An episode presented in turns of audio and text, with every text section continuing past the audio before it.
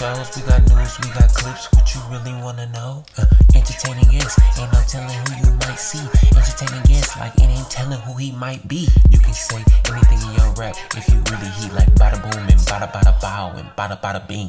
If you join the show, then you might learn a little couple things, like how I'm trying to make this bar rhyme with positivity, like how I'm trying to say I'm unselfish with magnanimity. This show might just change somebody's life, the possibility. Yeah, that's the word for it. Man, I told you this song was too long. We need to cut it a little bit. Just a little bit, you know, it's too long, you feel me? And now, podcasting with pride from a downriver suburb of the greatest city in the world, Detroit, Michigan. It's Wednesday night. Welcome back to Bright Side of the Hump. We are here to get you on that glide to the weekend. It is February 1st, all Groundhog's Eve. But remember, I don't subscribe to those superstitions. Give that geezer old man winter the finger with me, and let's call it an even 28 days until winter is kaput on March 1st. Tonight's guest joins us from the beauty of Northern California, where he's plied his skills in show business for over 40 years. Scott Edwards worked with huge names in the comedy business and now hosts an extraordinarily successful podcast. First, though, you know I'm going to ask you for some help. Crisis Text Line provides support to people who are in a mental health crisis through access to counselors via text. Simply typing home, H O M E, to 741 741 gets a person in crisis connected to a counselor who can share mental health resources with them. It's a wonderful, practical, life saving service that needs three things from us volunteers, money, and help getting the word out on social media. Go to the webpage for this podcast and click on the donate link, which takes you directly to the Crisis Text Line site where you can get all the details on how you can help. So do, please. Brightsiders, settle in for a tour of the golden age of stand up comedy.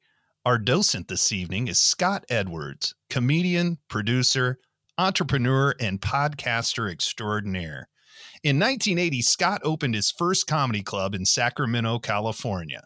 He went on to own a chain of comedy clubs over the next two decades, bringing acts like Garry Shandling, Jerry Seinfeld, and Bob Saget to his stages, while also having acts like Dana Carvey, Paula Poundstone, and Brian Posehn cut their comedic teeth in his venues. He humbly refers to his career as 40 plus years on the fringe of show business. That lack of pretension is part of what makes him such a likable guy. He's authored three books and currently hosts the hilarious and informative podcast Stand Up Comedy, your host and MC. This is another episode of Stand Up Comedy, your host and MC, celebrating 40 plus years on the fringe of show business. Stories, interviews, and comedy sets from the famous and not so famous. Here's your host and MC, Scott Edwards. And this is just a little introduction to my podcast. As mentioned in the opening, we have comedy by the famous. Here's Jerry Seinfeld. Well, you call up the bank or you call up a big company, and they've all got the same systems to keep you down, to keep you demoralized when you're trying to get help. Master charge. Every time I call them, they put you on hold with the music. A lot of companies have this now. Hold with music. You know that one? Where you call up and the music is playing. They put you on hold. And they figure he's got the music. We can leave him on there. Operator left me on there 20 minutes. By the time she came back, I couldn't even remember what I wanted. she says, Can I help you, please? I said, Yeah. I'd like to hear the rest of that Johnny Mathis album. And not so famous. Great little short bit by Ronnie Kenny. I was excited about doing this. I think I got too excited today. I did a uh, sit up. Have you tried one of those lately? I got real lightheaded. I stopped that immediately, boy. I, I got up, grabbed a beer and a cigarette, and laid back down again. I'm not an exercise guy. You are what you eat. What's that supposed to mean? Do I look deep fried to you people? Got to get new friends. My friends are always bragging about their exercise. They're always going, hey, Ronnie, I ran five miles today. That's great. I own a car. I drove 40 miles with a beer between my legs, all right? And every other week, we have a terrific interview with a professional entertainer. Here's a short bit from the interview with famous Russian comic Yakov Smirnoff. Real quick, what was it like work doing comedy in a communist country? Um, well, it was challenging. Uh, however, we did not know any better. So um, the Communist Party was in charge of all the censorship, and comedy was one of those aspects that were, you know, they had to control. Otherwise, it was too dangerous because can create an insurrection. So this set that we're going to listen to right now was recorded in 1983 and it's really funny stuff. It's from a headlining set. It's just a portion, but I know you'll enjoy it. So sit back and enjoy some tremendous stand-up comedy by the one and only Dana Carvey. People get hostile like that, don't they? I'm in a laundromat the other day. I asked this guy where the detergent machine was. He thought I was trying to hassle him. I just said, Where is it? And he goes, Hey, hey, look at me. Am I your goddamn mommy? Huh? Am I your mommy? Every time you got a goddamn question, you're gonna come to me, pal? I don't like getting hassled. You know what I mean? Huh? Huh? I just got my hair cut at Ron's and I'm pissed off, all right? So I looked at him and said, Thanks for sharing. Thank you. Did you put an ad in for a roommate? Yeah, I just had a six pack of bud. I love you, man.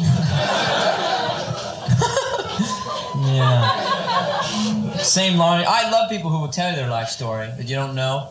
You know, these people, you meet them in the elevators, where same laundromat, same day, this woman walks up to me.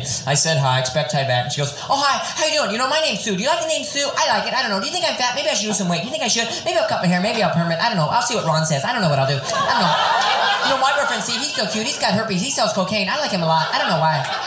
Oh, I met this cute guy, Greg. Do you think I should marry him? I like name Greg. I don't know. I don't know. I don't know. I don't know. And I didn't even know her. I look at her and go, Hey, hey, what? Am I your goddamn mommy? Every time you got a goddamn question, come to me. You know, listening to Dana Carvey reminded me of one of my favorite characters he played. It was in the movie Moving with Richard Pryor. Dana plays Brad, a man with multiple personality disorder who gets hired to drive Arlo Pear's sporty Saab from New Jersey to Boise, Idaho. For the whole trip, the condition of the car is at peril by whichever personality is behind the wheel. And by the time it gets to Boise, the car looks like something from Thunderdome. When Pryor's character, Arlo, asks how the car got destroyed, Dana's character has now morphed into a Southern California bro dude and says, Brad probably loaned the car to the Pope. Don't let the hat fool you, man. Pope's a crazy fucker. Probably blessed the car, got wasted, and drove it off a fucking cliff. It's always been a marvel how he can adeptly fall into impression after impression and still does it on his Fly on the Wall podcast. Without further ado, from the voice talent factory of the cosmos, like manna to your craving ears, please welcome Scott Edwards to Bright Side of the Hump. Scott, you had Dana on stage well before he auditioned on SNL, right? Oh yeah, no, definitely, and thanks for having me on, John. Hey, uh, Dana was one of the guys that came out of the Bay Area and hit my stage early on. This is in the uh, like 1980, 1981, and uh, several years before he got SNL. We were very good friends, and he was working for me one week. And after the show, we were hanging out in the hot tub, having cocktails after the show. And he goes, Man, I just had the most bizarre phone call. And it was, and I'm, we're like, Okay, great, you know. And he goes, I'm excited, I'm nervous, but I just got off the phone with Lorne Michaels, and he wants me to fly out to New York to audition on Monday. Now he's telling me this on a Thursday night, and he had just gotten the call. It was amazing that we could share that moment with him, and he was really excited and, and really nervous at the same time. It was really uh, fun. Amazing. Tell me how how when and why and where you got started in the comedy business. I know that's a lot of questions, but you know, un, un, unpack that for me if you will. well, back in uh, 1980, I was selling life insurance and absolutely hating it. Uh, when you're 24, you don't feel like you're ever going to die, so it was. Uh, I was good at it, but it was it was not really a fun job. And I was on vacation and I went by the uh, comedy store in Westwood. It was a satellite location next to UCLA. And I just happened to go in with uh, my then girlfriend, soon to be wife, uh, soon to be ex wife. And we saw Dave Coulier, Sandra Bernhard, George Wallace, and a number of other comics.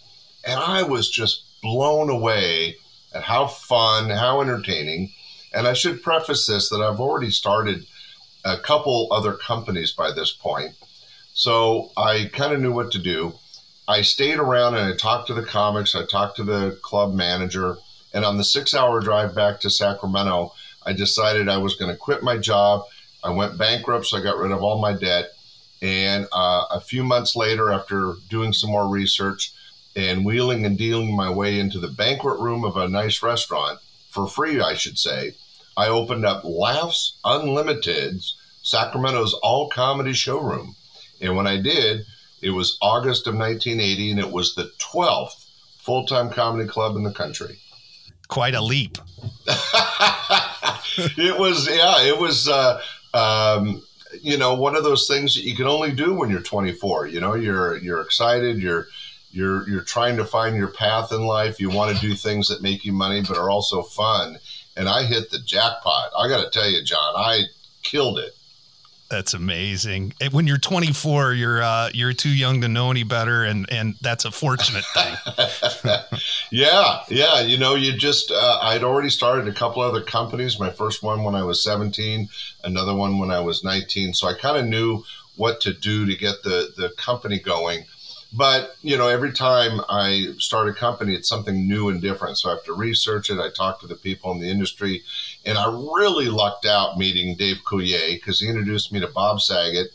And Bob Saget kind of took me under his wing. He introduced me to Garry Shandling and Ray Romano and Jerry Seinfeld. And these guys all helped me build a foundation for a very successful club. And I should add, uh, that club, Laughs Unlimited, is still operating today, 42 years later. And I don't own it, but it's still going. So it was one of the first clubs in the country, and now it's one of the longest running operations in stand up comedy. Well, that's a monument to you. That's fantastic. Uh, I know this is a. Why, thank you. Congratulations, sir. Uh, I know this is a terrible question to ask you, but can you tell me about some of the funniest sets you saw in your clubs? Yeah, that is difficult. I mean, you got to keep in mind, I was doing uh, something like eight to 10 shows a week, and I was the host and MC 52 weeks a year, and I did it for 21 years. So I've literally seen thousands and thousands of shows. I've been blessed by working with some of the best in the business, but some of my favorites were uh, Bobby Slayton, the pitbull of comedy. Um, I'm one of my the best, Larry Miller. Everybody in your audience, go Google Larry Miller, and you go, oh, that guy. He's been in thousands of movies and TV shows, but as a stand-up comic, he had some of the best bits ever. His 12 stages of drinking is is famous. Uh, but I also got to work with Harry Anderson from the TV show Night Court. He was a terrific friend and a, and a talented uh, uh, and unique uh, magician. Uh, but it, I mean, there's really been so many. Jay Leno was one of our regulars. Jerry Seinfeld, Ray Romano, Paula Poundstone. I even had uh, Ellen DeGeneres on my stage, but she was only a feature act. This was way before her fame you mentioned Harry Anderson. Have you seen the Night Court reboot with his daughter playing the judge? No, I have not seen it yet. And you just educated me. I didn't know that was his daughter. How could he have such a good looking daughter? He was such a scrub. No.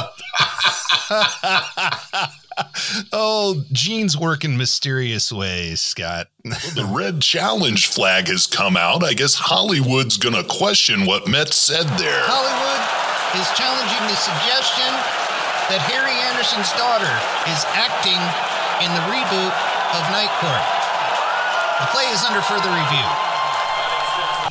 Heineken, what beer drinkers drink when they don't have any taste buds. We're back. Let's go down to the field and find out the ruling. The ruling on the field is overturned. Harry Anderson's daughter is not acting in the reboot of Night Court. We've just got word that the confusion here was based on the fact that Harry Anderson played the character Judge Harry Stone on the original Night Court. In the reboot of Night Court, there is a character named Judge Abby Stone, who is the fictional daughter of Judge Harry Stone. Judge Abby Stone is played by Melissa Rauch, who, to the best of our knowledge, is no relation to Harry Anderson. I think I speak for all America when I say, hang in there, Metz. Anyone can make that mistake. Yeah, yeah. No, that's awesome. I didn't know that. I haven't seen the show yet, but I'm uh, looking forward to checking it out. In fact, I was just talking to the manager of uh, Marsha Warfield, who played the in the court. She was one of our early acts, and Marsha and I go way back, and then she got into television. So I haven't talked to her in decades, but uh, uh, seeing that show rebooted reminded me of her, and she's still out performing. We'll go on the other end of the spectrum. Did you have comedians you saw in your club who really struggled and then turned out to make it? Well, yeah. um, I mean, let's be honest. Uh, everybody struggles in the world of stand-up comedy at first. I mean, Jay Leno, you know, has bombed on stage. Jerry Seinfeld has had rough sets. Uh, Dana Carvey was more of a musician than a comic. Uh, Bob Saget uh, did a lot of music in the stand-up comedy, which a lot of people don't know. He was a pretty good musician, and uh, they all go through those trials and tribulations. And what's great about my club, Laughs Unlimited, it was a place where they could make mistakes and work on material and hone their acts before going back to LA where somebody might see them, right? So it was an out of town club, but it was a professional room. We, you know, it was a nice uh, theater with uh, good lighting, good sound. They could work on material, interact with the audience, and, but they could try new stuff and bomb and not worry about some famous producer from Warner Brothers seeing them. So Sacramento really had a strong position in show business back in those days because a lot of acts, uh, in fact, a lot of acts that came out from New York, including Larry Miller, uh, Yakov Smirnoff, Jerry Seinfeld, uh, Paul Reiser, came by my club before they went to LA. You know, I, in fact, my very first opening act in August of 1980 was Garry Shandling, and he was coming out of Phoenix, Arizona. This was years before his movie and TV fame. Amazing. Uh, and Yeah, it was a lot of fun. You're going to hear me say amazing and awesome a lot, don't it? it Yeah, I, I heard your fans have an issue with that. yeah, absolutely. That's right. Awesome. And I was listening to a couple of your shows, and you shared that you say amazing all the time. You you want to hear one more amazing story that I think your audience get a kick out of? certainly. When it comes to name dropping, I'm I'm really good at this. Um, in uh, late 1980, I'd only been open a few months. Bob Saget said, "Hey, a friend of mine needs to uh, work on a comedy set. Can I bring him up?" And I said, "Sure, Bob. Anything for you." Bob brings up this young man. He was on a new TV sitcom and he had to do some stand up comedy on the TV show, but he didn't know anything about stand up. So he came to my club and I taught him, you know, where to look, how to use the mic, and, you know, the, the physical aspects of being a comic. Bob Saget was writing material for him. We helped him hone about a five minute set. He went back, did it on the TV show, and we got to see it about a week and a half later. Oh, by the way, that was Bosom Buddies was a TV show, and the person was Tom Hanks. That's a big one. That's a big one. Yeah, Tom Hanks. Now, nobody, you know, he's not Tom Hanks that he is now. Right. He was this, you know, had this first sitcom, Bosom Buddies. Yeah.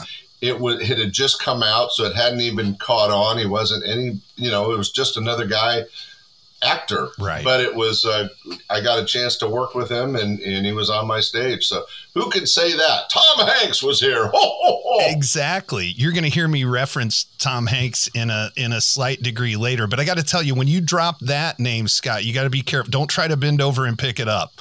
You'll hurt your back on that one. well, I got to tell you, it was amazing. It's awesome. It's amazing. so now I'm going to go into to this is like a morning uh, radio host type question. I feel terrible. I don't know who the hell wrote these things, but uh, hey, hey, Scott, could you tell me what some of the wildest occurrences from your career are? Well, I would say one of the scariest. Well, not it wasn't really scary. So not only did I open the and run the club. When you have a nightclub, you're also a bar and a restaurant, right? Because you have to serve food and you're serving drinks and you're dealing with drunks. We didn't have too much of a problem with it. But I was also the bouncer because I was the biggest guy and I was the owner, so I was responsible. One time uh, we it was a Saturday night and a great comedy team, Mac and Jamie were there, and Mac and Jamie went on to have a comedy break, their own TV show. Uh, very funny guys, uh, still out there working, and uh, Mac and Jamie were uh, about to go on stage, and we had these like 14 guys come in. They were drunk. It was just guys. It was like a bachelor party. They'd already been out drinking and they came into the show. And we came in and we sat them, and immediately we knew this wasn't going to work.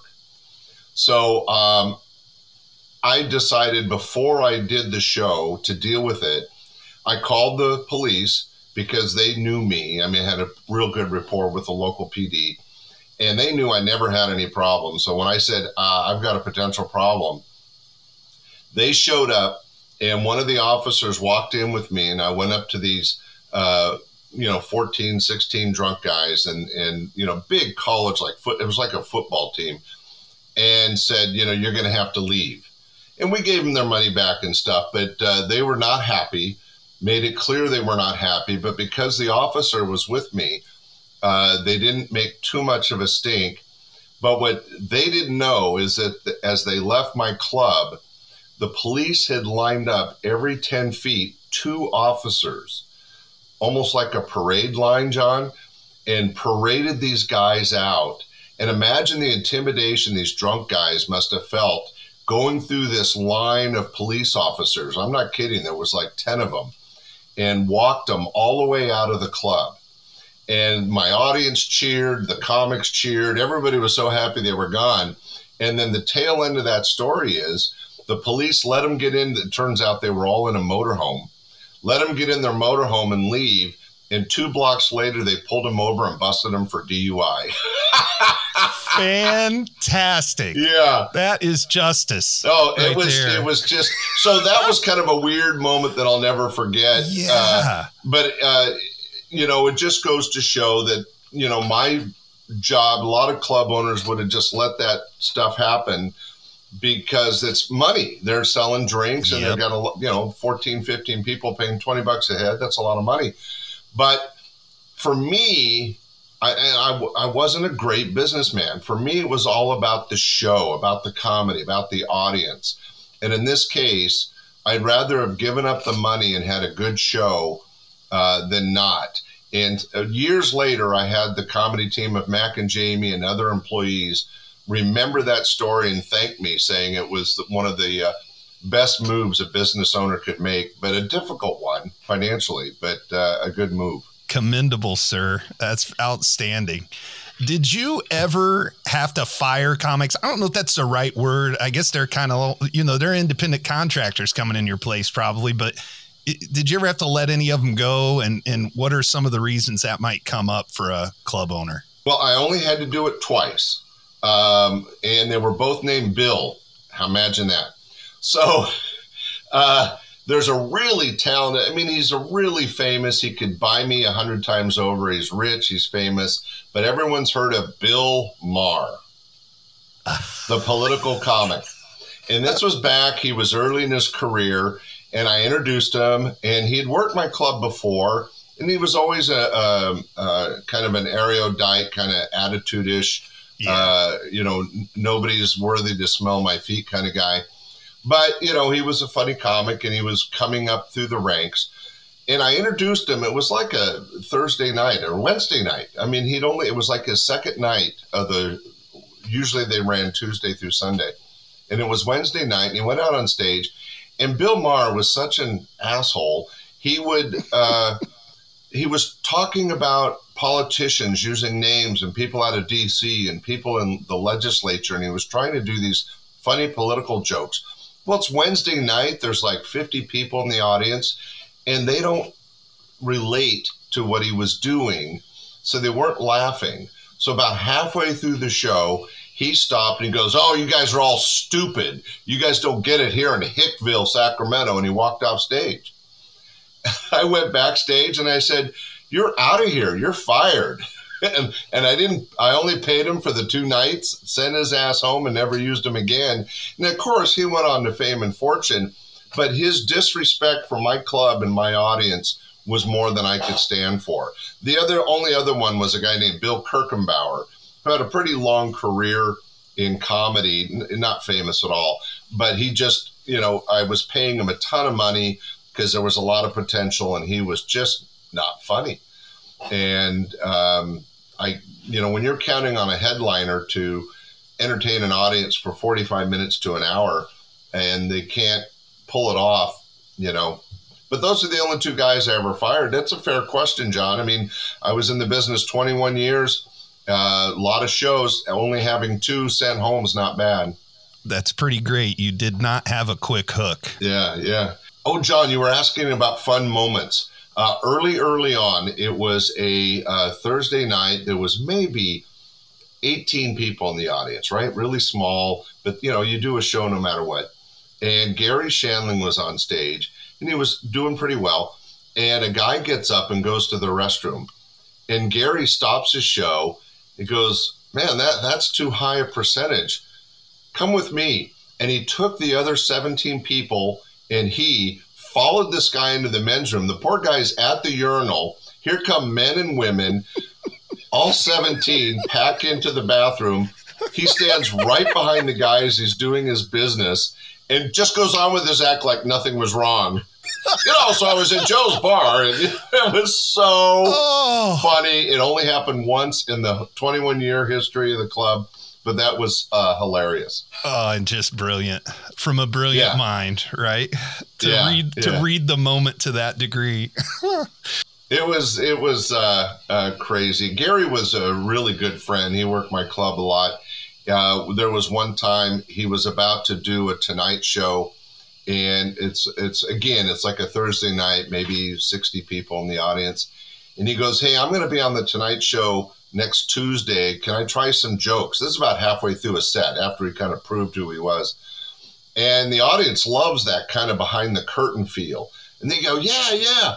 He pulls out these eight by ten cards and just starts reading material. And then if it, one didn't get a response, he'd throw it over his head. Well, that one's out. And, you know, or if it got a titter, he would go, oh, I got to work on that one. And he, and he actually worked on about uh, three minutes of material for the Tonight Show, but the audience was in on it. So they loved it. And I loved it. And then, you know, the next Tuesday we see him on the Tonight Show and he's doing those jokes. I mean, that was a special moment for me and the audience. Oh, that's fantastic. You know, he was, uh, he did some guest hosting for Johnny, and he was better than Jay Leno at guest hosting. You know, when he was the guy in there replacing Johnny on, you know, the nights Johnny was off, which became like two out of every three for a while there. Uh, he was better than all the other people who did it. And it shows when he does the Larry Sanders show. you know, even though it's fiction. Oh, you exactly. know. It, exactly. You know, it's like you said, that's art imitating life, right? And what was great about Garry was that not only did he have a quick comic mind, but he under I think you mentioned the term earlier. He understands the situation and knows how to work it. And I think that that was a benefit to him um, as a host, not only on the Larry Sanders show, but also when he was guest hosting, is that he can go with the flow. He can let the moment uh, happen. And I think a gift that um, Johnny Carson had that Garry was able to share is that when you have a guest on your show, let the guest shine. Right? It's kind of like a podcaster. You know, I've done uh, something like 70 interviews so far. And in the beginning, I used to talk a lot, and I realized, of course, my wife's in my ear going, "Shut the hell up." Uh, but it's it's she's you know the she's correct. When you're on a TV show and you're you got a guest, or you're on a podcast and you have a guest, the whole point is the audience wants to hear the guest. And so Johnny Carson was great at asking the right questions and then shutting up and listening. And that's uh, not easy to do for people like us, right? Right, absolutely. you don't put out a podcast or do anything performative because you don't want people to say, "Oh, look at that guy." You're, you know, it's a, "Hey, here's another great thing about me." Kind of kind of situation.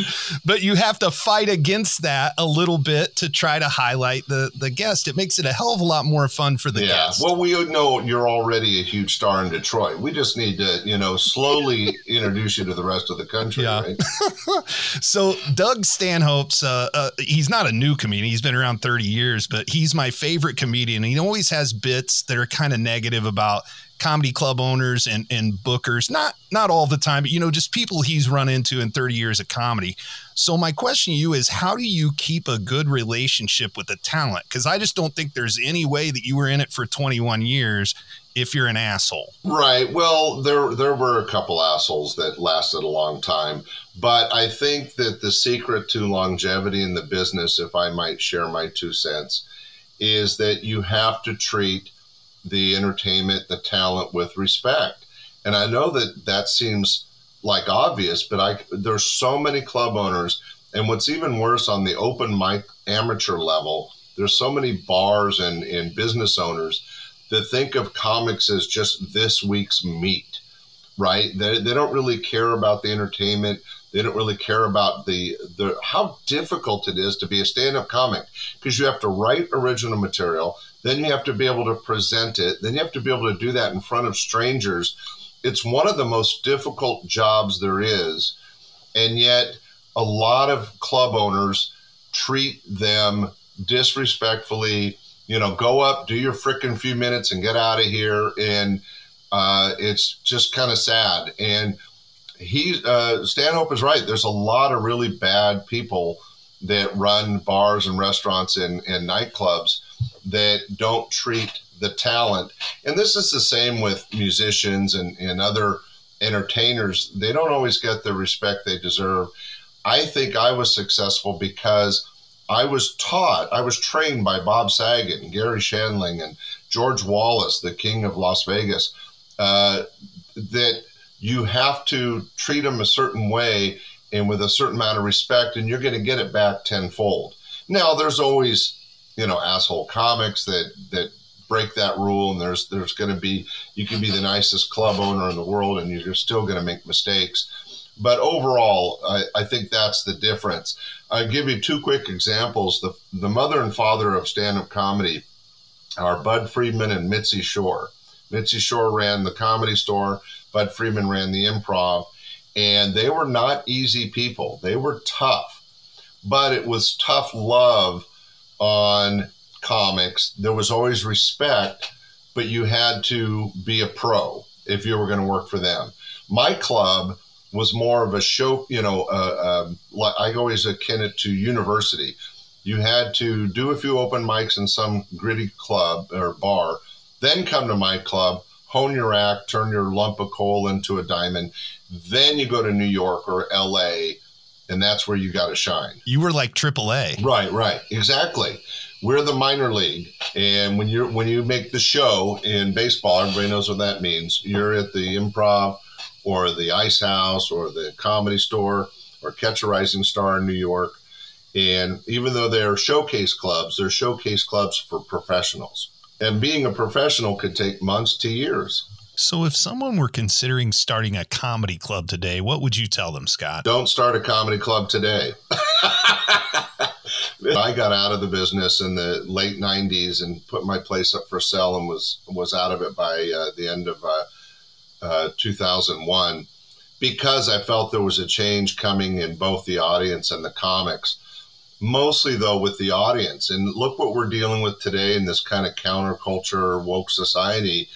That it used to be that people could laugh at themselves. You know, somebody like Don Rickles can go up and rip on every ethnicity there is, and everybody knew, hey, we're all humanity, we're all in this for fun, we're here to be entertained, and it's a joke. And these days, you know, you comment on some guy's ugly sweater, and somebody across the room gets offended because they love wool. ah, that's a great analogy. Do you think the format, like comedy clubs as a format, works with the way everyone consumes all forms of media. Uh, that's a great question. Uh, uh, ding, ding, ding, ding. Good job. Uh, here's the difference. Back in the day, we did a we were a professional room, so we had a three act format. It was a two hour show. First acted 15 minutes, second act did 20 to 30 minutes, and the headliner was expected to do 45 minutes to an hour. And to your point, in this day of short attention span theater, people, um, if they're not, something's not happening within 30 to 60 seconds, they start getting nervous and reaching for their phone. And that's why there's a success on Instagram Reels and, and TikTok. People just want to, they only, they don't make time for really anything. And it's not just in entertainment, it's also a challenge in uh, people at work. You know, that it's hard for them to focus. You know, what do you mean I have to work eight hours in a day? What? you know, uh, it, it's it's really kind of sad. And I'm an older guy, so I, I and I work my ass off. Uh, you know, my whole life, a, a, number of different jobs. So I don't get it. But uh, my niece and nephew or my grandkids, uh, it's easy to see that their focus is difficult to keep. What do what do you think, John? What's what's the future of entertainment and everything if nobody can focus for more than a minute? It's grim in many ways. Uh, I don't have any kind of recipe that would be optimistic, and you know, I try to find the bright side of things. Right?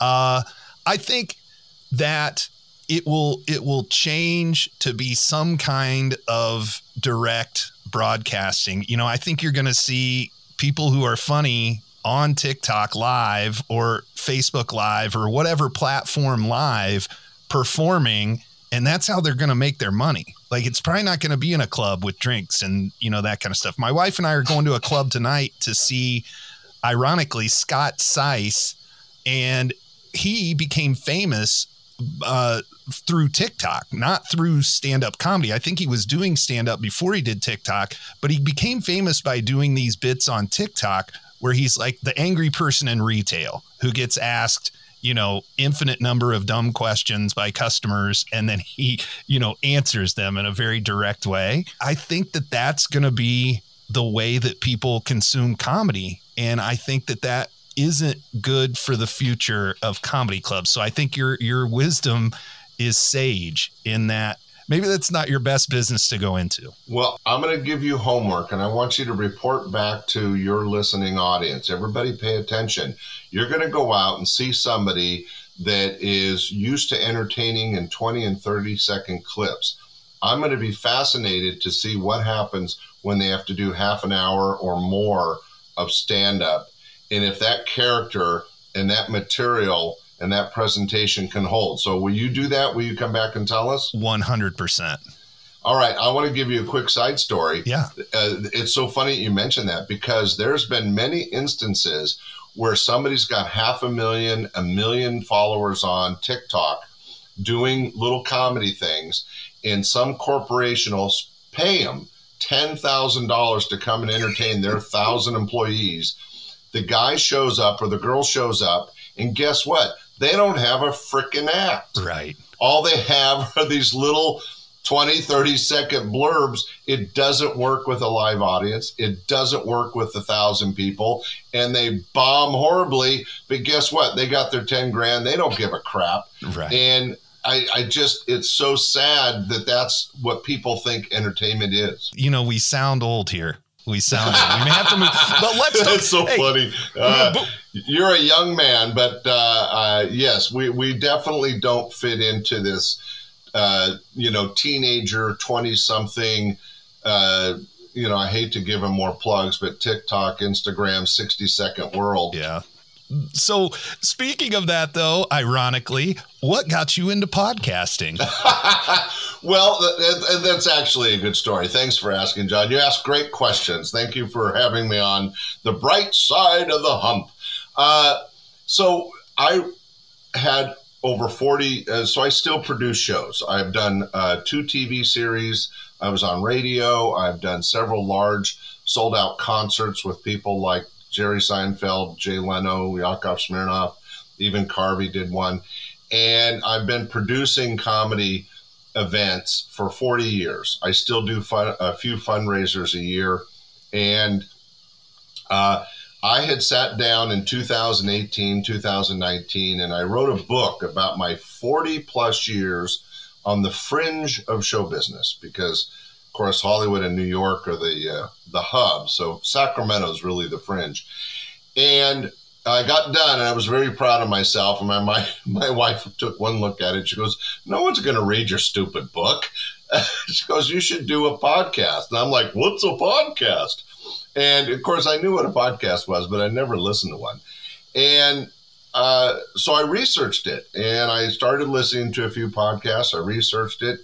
And curiously enough, about uh, a month before COVID hit, so we're talking February of 19, I started my podcast, Stand Up Comedy, your host and MC.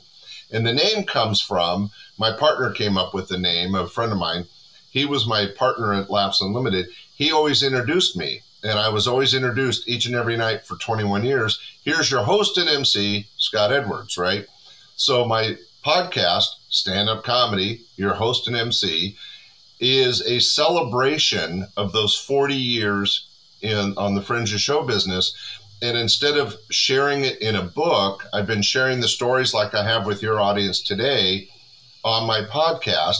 But what I do is I, I actually own a lot of material from my TV shows. I did a comedy album back in the day uh, for you young people, and album's about like a 10 inch round piece of plastic. Uh, and uh, uh, I share actual stand up comedy sets from back in the day of all these people we've mentioned, plus many, many more. And then I interview uh, professional comics, uh, Hollywood agents, people that used to work for me, um, all kinds of show business people. And those interviews, along with the stand up comedy, have made for you know what I hope is a entertaining podcast. We just hit uh, John. You might find this exciting. We just hit eighty five thousand downloads. So, uh, but that's in two years. I mean, it takes time. That's fantastic, but it's worthwhile. Like, uh, and and I'll I'll definitely talk about this in a few seconds, but uh, it's so worth listening to your podcast. It's just it's like a a tour through comedy history. It's just fantastic. I do want to ask you real quick about your TV show. Can you tell me a little bit about that? Oh no, uh, so back in the 80s, this again, everybody needs to remember that um, when I opened my club in 1980, stand-up comedy was not a known entertainment format. It was kind of like the break between strippers at a club or between jazz bands, right? it was not very well. You know, the store had opened just a few years earlier. The improv, Catch a Rising Star, had been going for maybe just a couple years when I opened my club.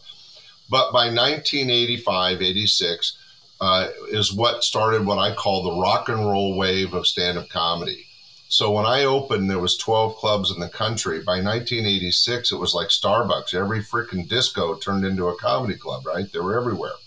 Well, then it hit TV. People might remember shows like Evening at the Improv and stuff like that. So um, back then, there was only four TV channels. This is pre-cable. Okay, uh, how do I explain that to the young people? Uh, now there's like 400 channels, right? Back then there was four, and it was ABC, CBS, NBC, and Fox. Those were the only channels, and they had an obligation to provide local um, presentations for their for their part of the like for me it's Northern California. So I had an opportunity to do a one hour TV special with the Fox network uh, that I produced and directed and, and, hosted. Actually, I didn't host it. Willie Tyler and Lester, the ventriloquist, hosted that one. And then after that, that was a one time, one hour show. But um, the ABC affiliate saw that, wanted to do a regular show. So we did a show called uh, just Laughs, because the name of my club was Laughs Unlimited. So it's just called Laughs or Live at Laughs. And it was a half hour comedy show that ran for uh, uh, 18 shows. And then uh, a year went by, and ABC didn't want it anymore, but CBS picked it up locally, and we changed it to uh, live, almost live at Laughs Unlimited. And we did another uh, 14 half hour shows for that. So uh, it was really fun for me because I was the talent coordinator on the TV shows, I was the host. On the Fox special, it was Willie Tyler and Lester, the ventriloquist. And I got to get behind the camera. I got to direct, and I went into the editing booth. It was a really exciting time. I mean, I have to be honest with you, John. Getting into comedy fulfilled so many um, dreams of mine as, as a young person. You know, getting on the radio, getting on TV, producing, directing, um, being the talent coordinator. I mean, I really have been blessed. I read in an article where you were interviewed where you kind of mentioned that that all the other things that came from it from a from a career slash financial standpoint were secondary compared to the experiences. And I think most of us should probably live our lives that way if you have the opportunity. Well, and you're you're singing to the choir here because I always think that, um, and I mentioned it earlier. I never did anything for the money, and I've not been. I mean, I've been rich a couple times. I've been bankrupt a couple times. Uh, I've kind of followed that Trump path of uh, riches and failure, but mostly failure. I mean, I did a lot of stupid things but were really fun. So, like uh, in the mid '90s, I was doing pretty well with the comedy clubs. I at that point I had a chain of them. I had three comedy clubs, two restaurants, and a couple art galleries, and I was doing pretty well financially. And I bought a submarine and launched it in Monterey, California. what could was, go wrong? Yeah, it was a huge uh, tourist submarine called the Nautilus 4, and I put it in Monterey. Well, the water's too cold there. Algae bloom was an issue. We had to pay a, di- a scuba diver to keep the windows clean all the time so that the tourists could see the sea otters and the sea lions. And I lost my ass. Yeah. It was a huge financial loss. But guess what? I owned a freaking submarine. I got to drive it. I got to interact with the people on my boat. It was it was incredible. And then right after that, I uh, bought a beach shack in Hawaii. Uh, anybody knows the Big Island at Kona at the King Kamehameha Hotel? There's a beach shack right on the beach, and I owned that for five years. And I lost my ass on that. But guess what? I could fly over to Hawaii four or five times a year, spend a few weeks, sit there selling sunscreen to half naked young ladies. Uh, did I mention I was single? And it was a great experience, a huge financial disaster, but I had fun. There you have it. And everybody should, I think, John, you're right. People should, you know, it's not just about making a living. You got to enjoy your life a little. Well, thank you so much, Scott. Your career is fascinating, almost Gumpian in some aspects, and you celebrate it in the perfect way with your can't miss podcast, Stand Up Comedy, your host and MC. You got to check it out, Brightsiders, but only if you want to enjoy yourself. Oh, that's so well put. And it's been such a pleasure to be on the bright side of the hump with you, John Metz. I know it's Metzger, but you go by Metz, right? Yeah, I do. And you're a, a great uh, podcast host. And I know that your audience is building and growing. And it's just been an honor being on your show. And, and someday I'll be in Detroit and be able to stand next to you, the God of podcast. Thank you so much. All right, we are on that glide to the weekend now, Brightsiders. Finish off your week well, but before you do, please give us a good rating and share us on social media or dinner parties or online at the grocery store or Bureau of Motor Vehicles or wherever you see fit to spread the good word for us.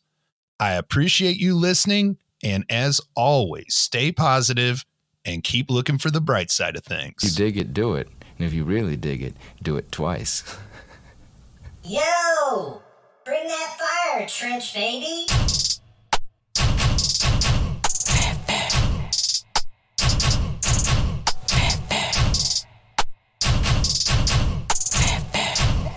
One. Hey, fuck all the talking. You want me? Come get me. My niggas don't care if y'all little niggas toting. He wanna argue and text when I catch on my side, man. I swear he be different in person. I'm tryna stay out that way with this me and the gang. I be busy. I'm running up tokens. Fuck all the distance. Just send me the Eddie and my nigga slide to something like lotion. Fat, fat, fat. Five, five, sixes. He got the leaning like he off the potion. He on the floor steady begging for life. He was coughing up blue while we laughing and joking. I'm really sliding in something that's stolen. I had a talk to my brother. I'm chosen. I'ma get rich and I swear I'ma show him. He sick. Keep rapping, so I'ma keep going. Exploring the city and getting it. We scattering out like a human of roaches. Fuck all the hoes, bro. I'm trying to stay focused. It ain't no love. I ain't showing emotion. Bro caught a body and he just been itching. When we in the street, we just caught in a rolling. Something like windows, we sliding, they open. Janitor boys who the wet him and soaked them. Fucking with hoes and me thinking with dicks, bro. I guess you ain't heard about murder, she wrote it. Chilling with demons, I skillin' for free and for bagging the air. Do you know they get on it? Never stay lacking, forever stay posted. And I remember them nights to know there no lights, but I swear we ain't never had motion. Caught him at night, he was at a green light, boy. He knew it. He grabbed me the doctor, I saw him. Get in that room and start talking and folding. I was young and a thug in love with that money. My paper was thick in the folders. I'm on my way to the top, but I keep getting stopped cause the devil keep grabbing my shoulder. I be up thinking that night, so confused about life. It had changed ever since I got older. Fuck that. You got your pipe. Hop out that hoop and start upping and blowing it. He got the running from losing his life. 30s and 40s, I'm tired of the talking. Said over and bodies is something I like. Coming to shoot, I ain't coming to fight. You just be talking and you never it. If you really it, I'm coming at night. Shout out your brother, he next to the angels and he really bigger than all of the flights. I got a switch, yeah, I'm towing the dike. Riding the strikers and getting some money. I come from a struggle and riding bikes. Me and my brother, we forever thugging. You know we the toughest, you rolling the dice.